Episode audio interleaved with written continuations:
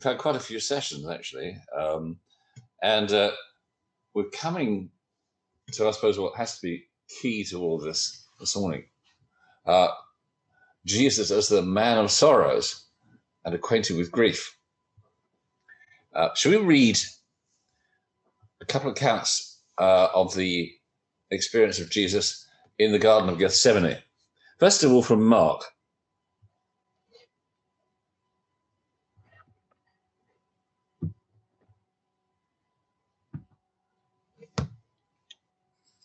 Mark chapter 14 and verse 32.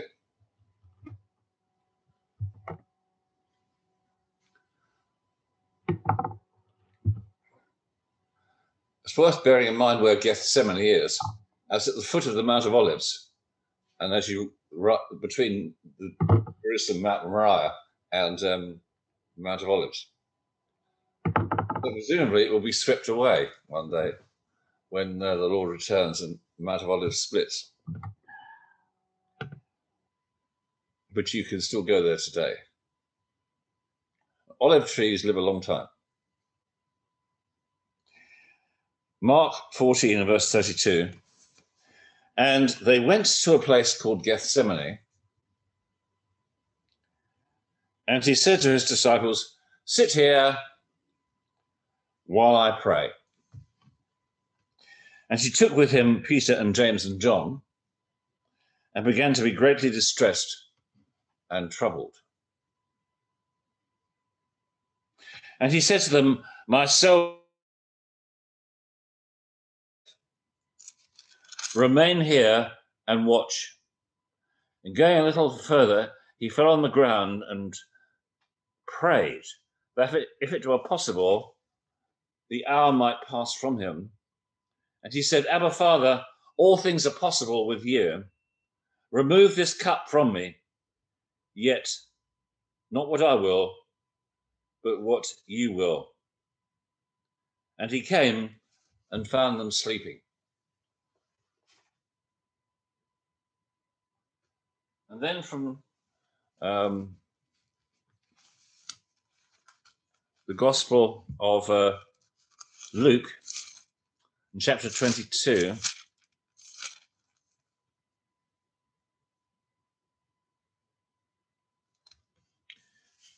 um, beginning at verse 41.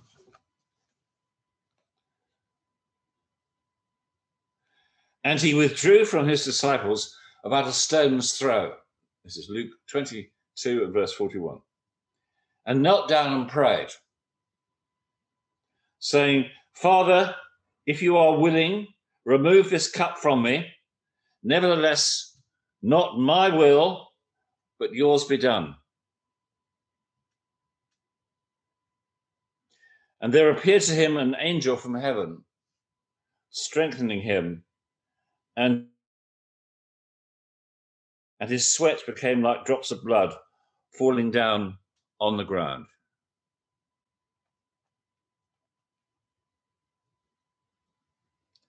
When he rose from prayer, he came to the disciples and found them sleeping for sorrow.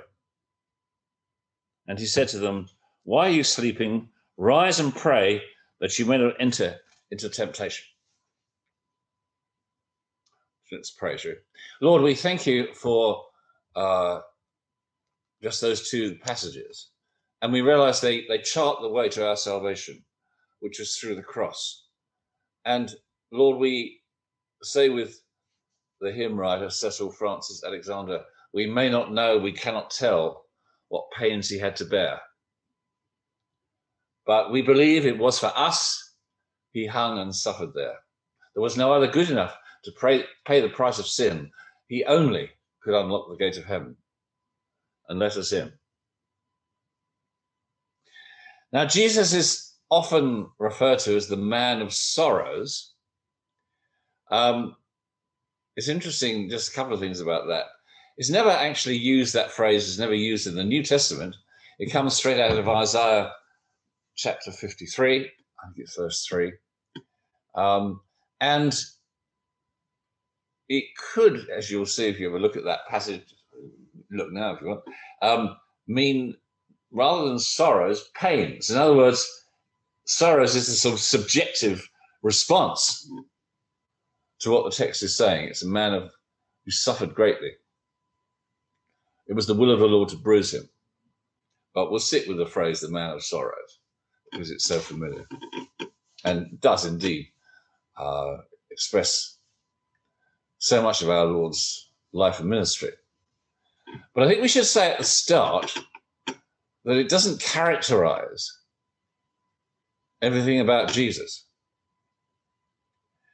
I mean, some people have stressed it to a point which actually does violence to the text. I mean, we read, and we'll look at this, God willing, next time in Luke chapter 10, how Jesus rejoiced, exulted. It's a kind of very effusive kind of uh, no holds barred um, exaltation in the Holy Spirit when he prayed for for his people. Great joy, and um, also don't forget that he's compared um, with John the Baptist, who uh, you know, and uh, by comparison, people used to call Jesus a glutton and a drunkard because John the Baptist had a very limited diet and didn't drink any wine. Jesus did. And uh, Jesus had many parties with people. So, uh, Benjamin Warfield, in his article on this um, emotional life of the Lord that I keep looking back at, said in a way, if you want to characterize Jesus, it's rather the man of joy rather than the man of sorrows, because Jesus, as it says in Hebrews 12, endured the cross, despising the shame for the joy set before him. So he's the man of joy. But we cannot let that detract from what it meant to Jesus to live under the knowledge of his impending suffering. Now, there have been those, and in fact there still are, who took the view or take the view that uh, Jesus really, really believed the kingdom would come in his own lifetime, and the Jewish people would uh, uh, respond to him. I'm not quite sure how the cross fitted into that, but uh, that's not a, an unusual. It was quite common in the last in the 19th century, and it still appears today every so often. And so, in the sense, he had to come to terms halfway through his ministry that uh, this wasn't going to be. Well, there's no evidence for that, I don't think, at all in the Bible. Jesus knew from the start that he was going to suffer. Mary was told that the soul shall, a sword shall pierce your soul also.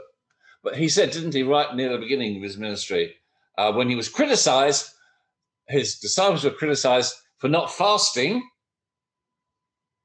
whereas the disciples of John the Baptist did fast and they're a bit of a you know more sort of a, a grieving group, as it were.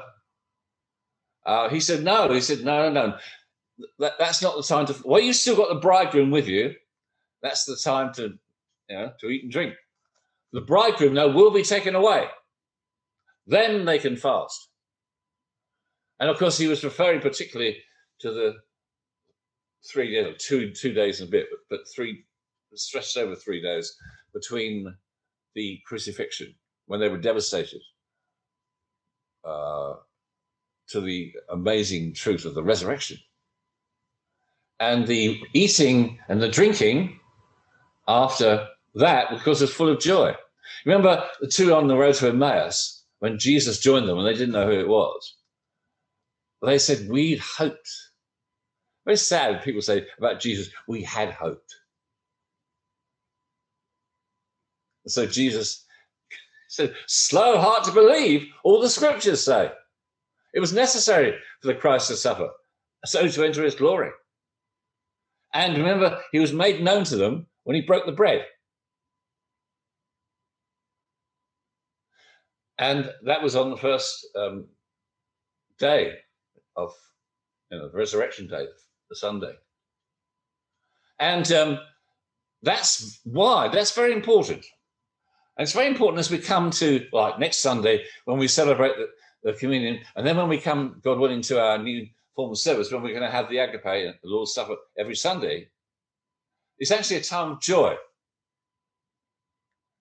Um, I, have told you before about a friend of mine years ago told me how uh, he was conducting a, few, a, a, a communion service, and uh, a deacon in the church was giving thanks, and he was really exulting in the Lord at the victory of Jesus. Amazing. So we're just so thankful. We just love love you, Jesus. The fact you bore our sins and you conquered death and you did all these things on the cross. And my friend said, then you could see a, a religious click is in his brain because you're not supposed to be joyful at the Lord's Supper. So he said, We're not that glad, Lord, because we know you bore our sins and we know it's us that put you there. We know that you suffered so many things. So we're not that glad. now, his initial praying was right, his religious response was not right. And I think we've been influenced by, in a way, by the, the Roman Catholic tradition of, of how Jesus is of still on the cross, as it were. You know, the, the crucifix. I think the reformers kind of banned the crucifix because it no longer applied. Jesus is not on the cross. He's not there with the nails in his hands and feet. And while when we celebrate the Lord's Supper, we are so grateful for what he did, it is finished. And finished means finished. And Jesus, for the joy set before him, endured the cross, despising the shame, and is now seated at the right hand of God. So there's no point him being seated at the right hand of God enjoying the joy. And when we come to celebrate the Lord's Supper, we're just feeling sad and sorrow and, and just nothing else. That's not actually glorifying to God. It's actually not believing the finished thing. So that's very important. And that's why, of course, the Lord's Supper, or the agape as it became known, is celebrated on the Lord's Day, on the first day of the week, and not on the Thursday, the day before the crucifixion. That's very important. Uh, Sunday is the day of light, the day of triumph. See, even in the sorrow of Jesus, he knew the victory. But we, on the other hand, we must not minimize the psychological, and I use that word, as well as spiritual oppression that Jesus was under before the cross. Now, it says in Luke chapter 12, and verse 50.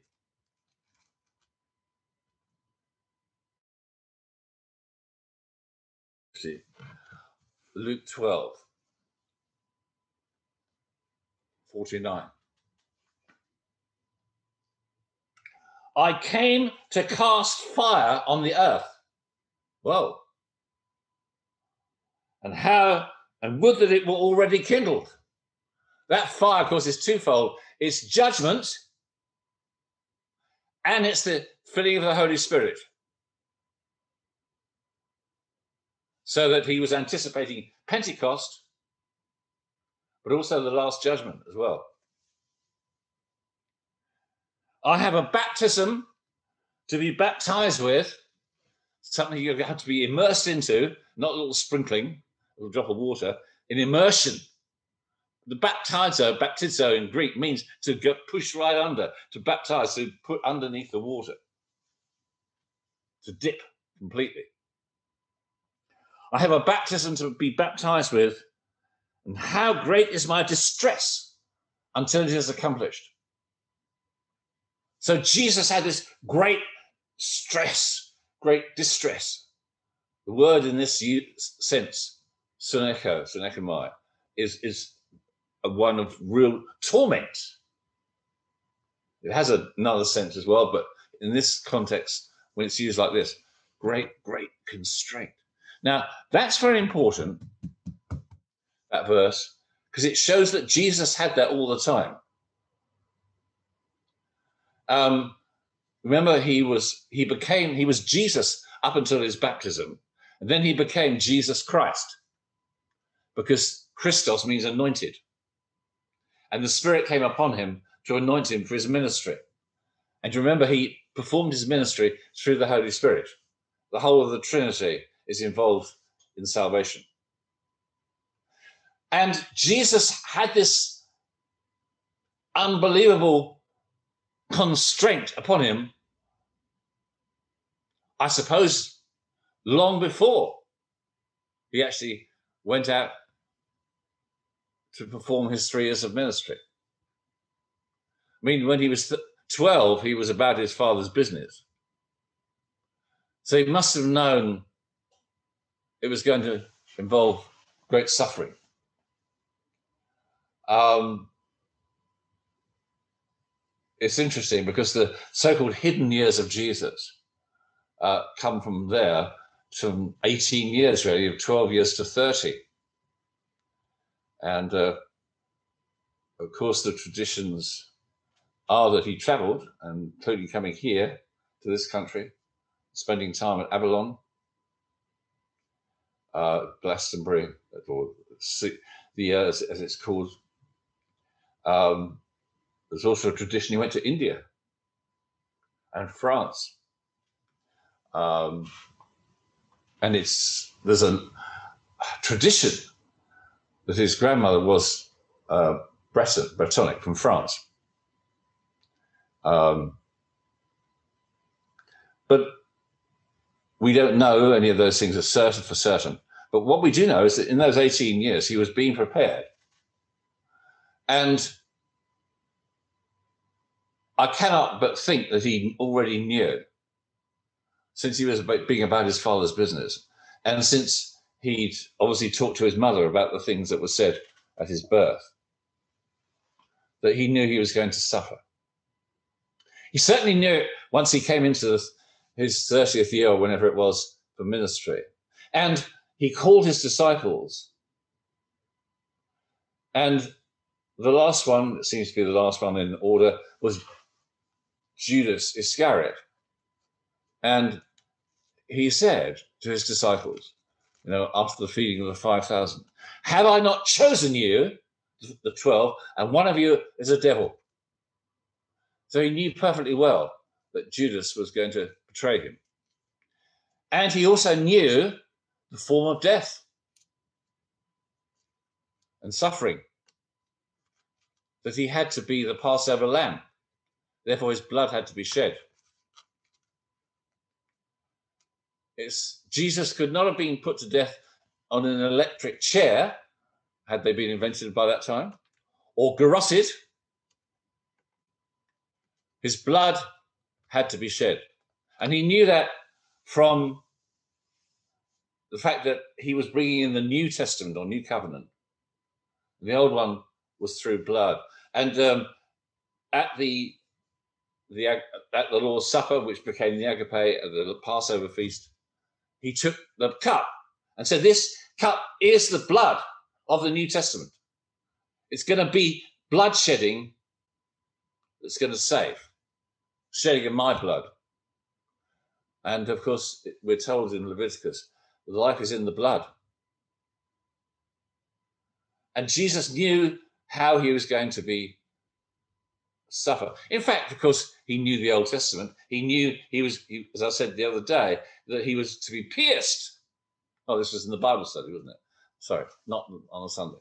Um, when he returns in glory, we'll still see the wounds in his hands, even in the new body.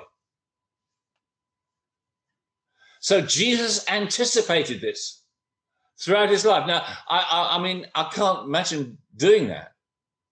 In fact, may I say to you, I find preaching what I'm preaching this morning the most difficult thing that I do. I actually I, I feel a revulsion towards preaching about the about Jesus' sufferings. I'm very happy to preach about the cross and the finished work. Love it. Telling sinners Jesus died for your sins. Just believe that. Everything he's laid upon him. Uh, it's you've got a complete righteousness. That's just a joy to preach that, isn't it?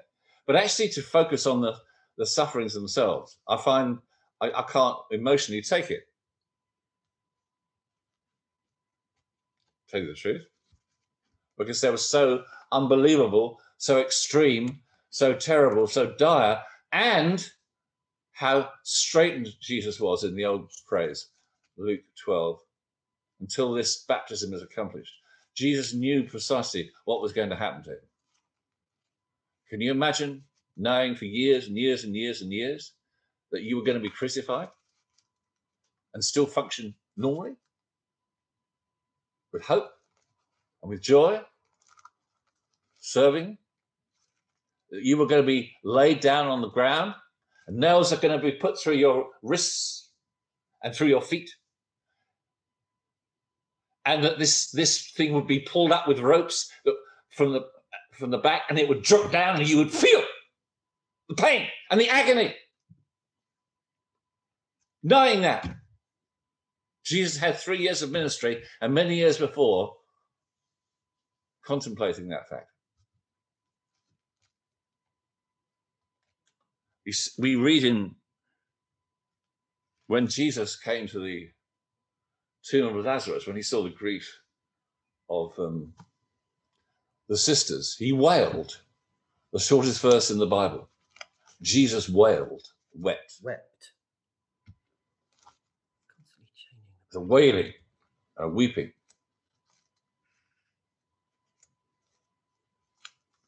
And it's extraordinary uh, he, how how he was, how it says there in I think Luke eleven 33.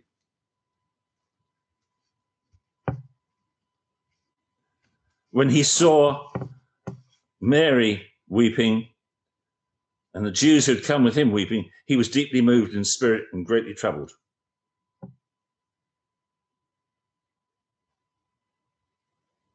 Now, this same word, tarasso, in the Greek, is found twice more after that in John's Gospel.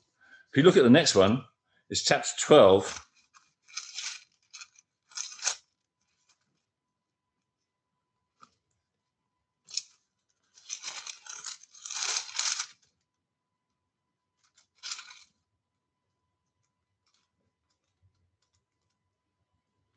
Verse 27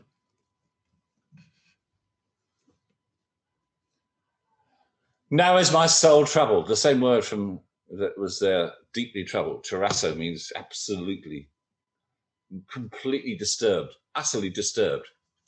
As he, when he contemplated the death of Lazarus and the grief of Mary, it made him weep. Um, he had this word, but it's now related to his own death. Now is my soul troubled, and what shall I say? Father, save me from this hour. But for this purpose, I've come to this hour. Father, glorify your name. And a voice came from heaven I've glorified it and will glorify it again. And the crowd that stood there and heard it said, It had thundered. And others said, An angel has spoken to him.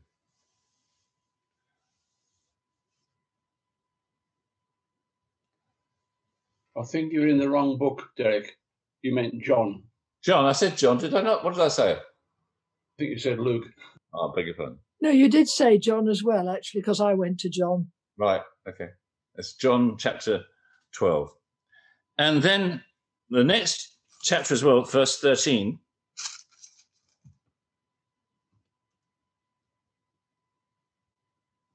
When he's been speaking about um, uh, to his disciples. He's washed their feet, the sign of who he was, the master who's the servant, and tells them, Truly, I say to you, a servant is not greater than his master. If you know these things, blessed are you if you do them. Then, verse 18 I'm not speaking of all of you. I know whom I've chosen but the scripture will be fulfilled. He who ate my bread has lifted his heel against me. I'm telling you this now so that when it takes place, you may believe that I am he. And then verse 21 after saying these things, Jesus, again, the same word tarasso, was troubled in his spirit and testified, Truly, truly, I say to you, one of you will betray me. So we have this continual sense that the Lord had of the impending suffering, eh, which is unimaginable. I remember reading a story of a little boy looking at the cross and Jesus on the cross in a book. And he said to his daddy, Daddy, if God had been there, he wouldn't have let them do that.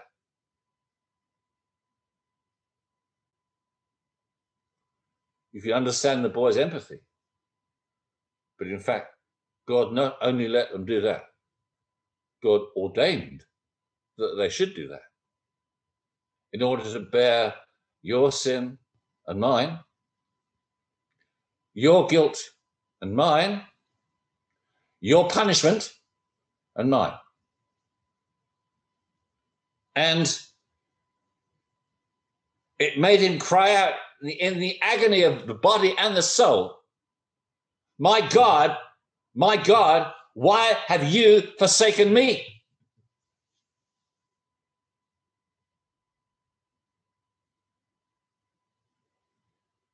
Was there an actual rupture in the Trinity? I suppose, in a sort of theological sense, no. But here was the man, Christ Jesus, with a sense of the worst thing of all desertion by his father. I think Calvin and others take the view that God didn't actually desert him because he was his beloved son, but that's how it was perceived by the man Christ Jesus, the God man Christ Jesus. But the suffering and the wrath and the punishment due to us for our sins was laid on the Savior. And Jesus knew all of this. I would say, certainly, from the time which he said to his mother and father, or Joseph and Mary, I must be about my father's business or in my father's house. And he came to suffer. The Son of Man came not to be served, but to serve and to give his life a ransom for many.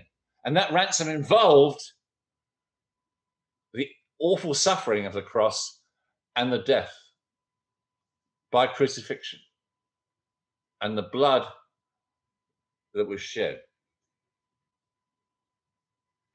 Um, I mean, there, there, are so many words in the, that describe the sorrow of Jesus. I've only just touched on it this morning, really. Um, but he did that for you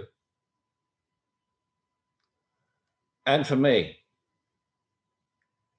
And his call to us is take up your cross and follow me. You can be sure of this that your life following Jesus will, will you will suffer.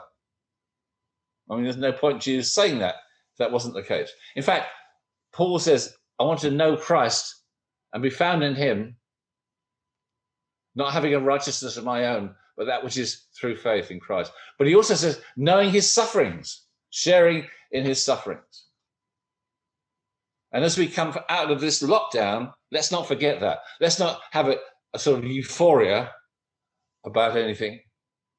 It's not that God wants us to be joyless. Jesus was joyful even in his sorrow. But it's serious stuff. I've said to you before, um, and I, I just mention it once more. In that list of virtues, or what a better word, in 2 Peter 1, the last one is add agape to Philadelphia. Philadelphia is, is love of one another as believers. That's natural, supernatural. We love each other this morning. But that's not enough. Agape is self giving love. Philadelphia finds joy in each other.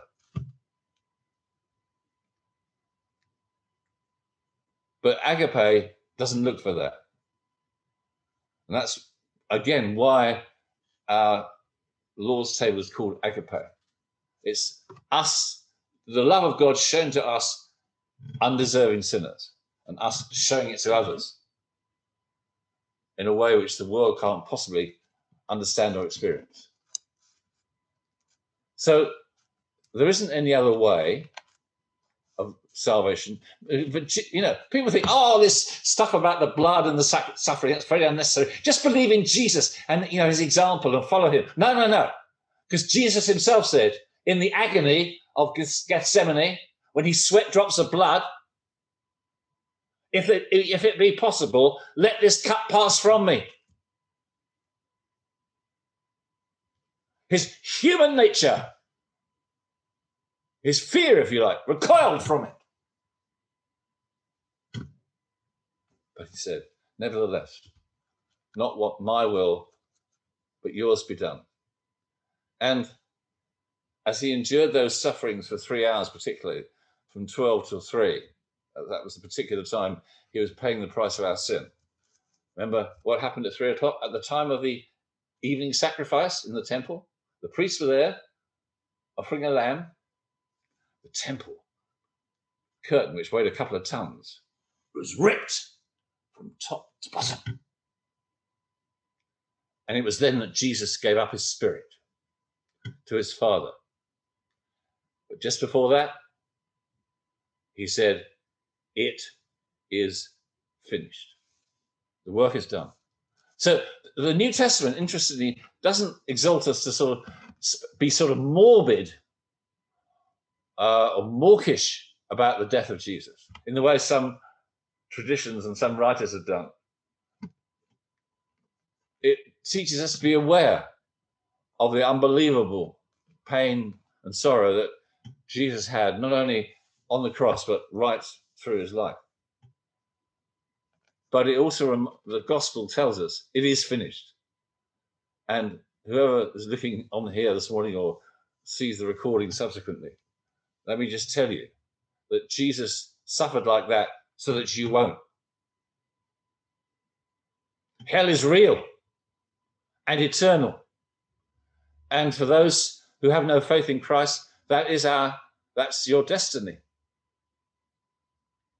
because of sin. But God so loved the world, agape, of course, that he gave his only son, that whoever believes in him, and that's you and me, should not perish, but have eternal life. How does it come about? Through the sacrifice on the cross. And the sacrifice on the cross cost Jesus incredible agony at the time and agony in the anticipation of it. But he is now in the joy and seated at the Father's right hand. And he wants us to believe in him. He wants to see his gospel move out. He looks on with compassion at the crowds in our town and through this nation, through the world, as sheep without a shepherd. And he says, Come to me, all who labor. Remember, we started pretty early on with this. I'm gentle and lowly in heart. Come to me, and you'll find rest for your souls. So come to Jesus. And he suffered these immense things that you and I might not have to suffer them. And that's love. Thank you, Michael.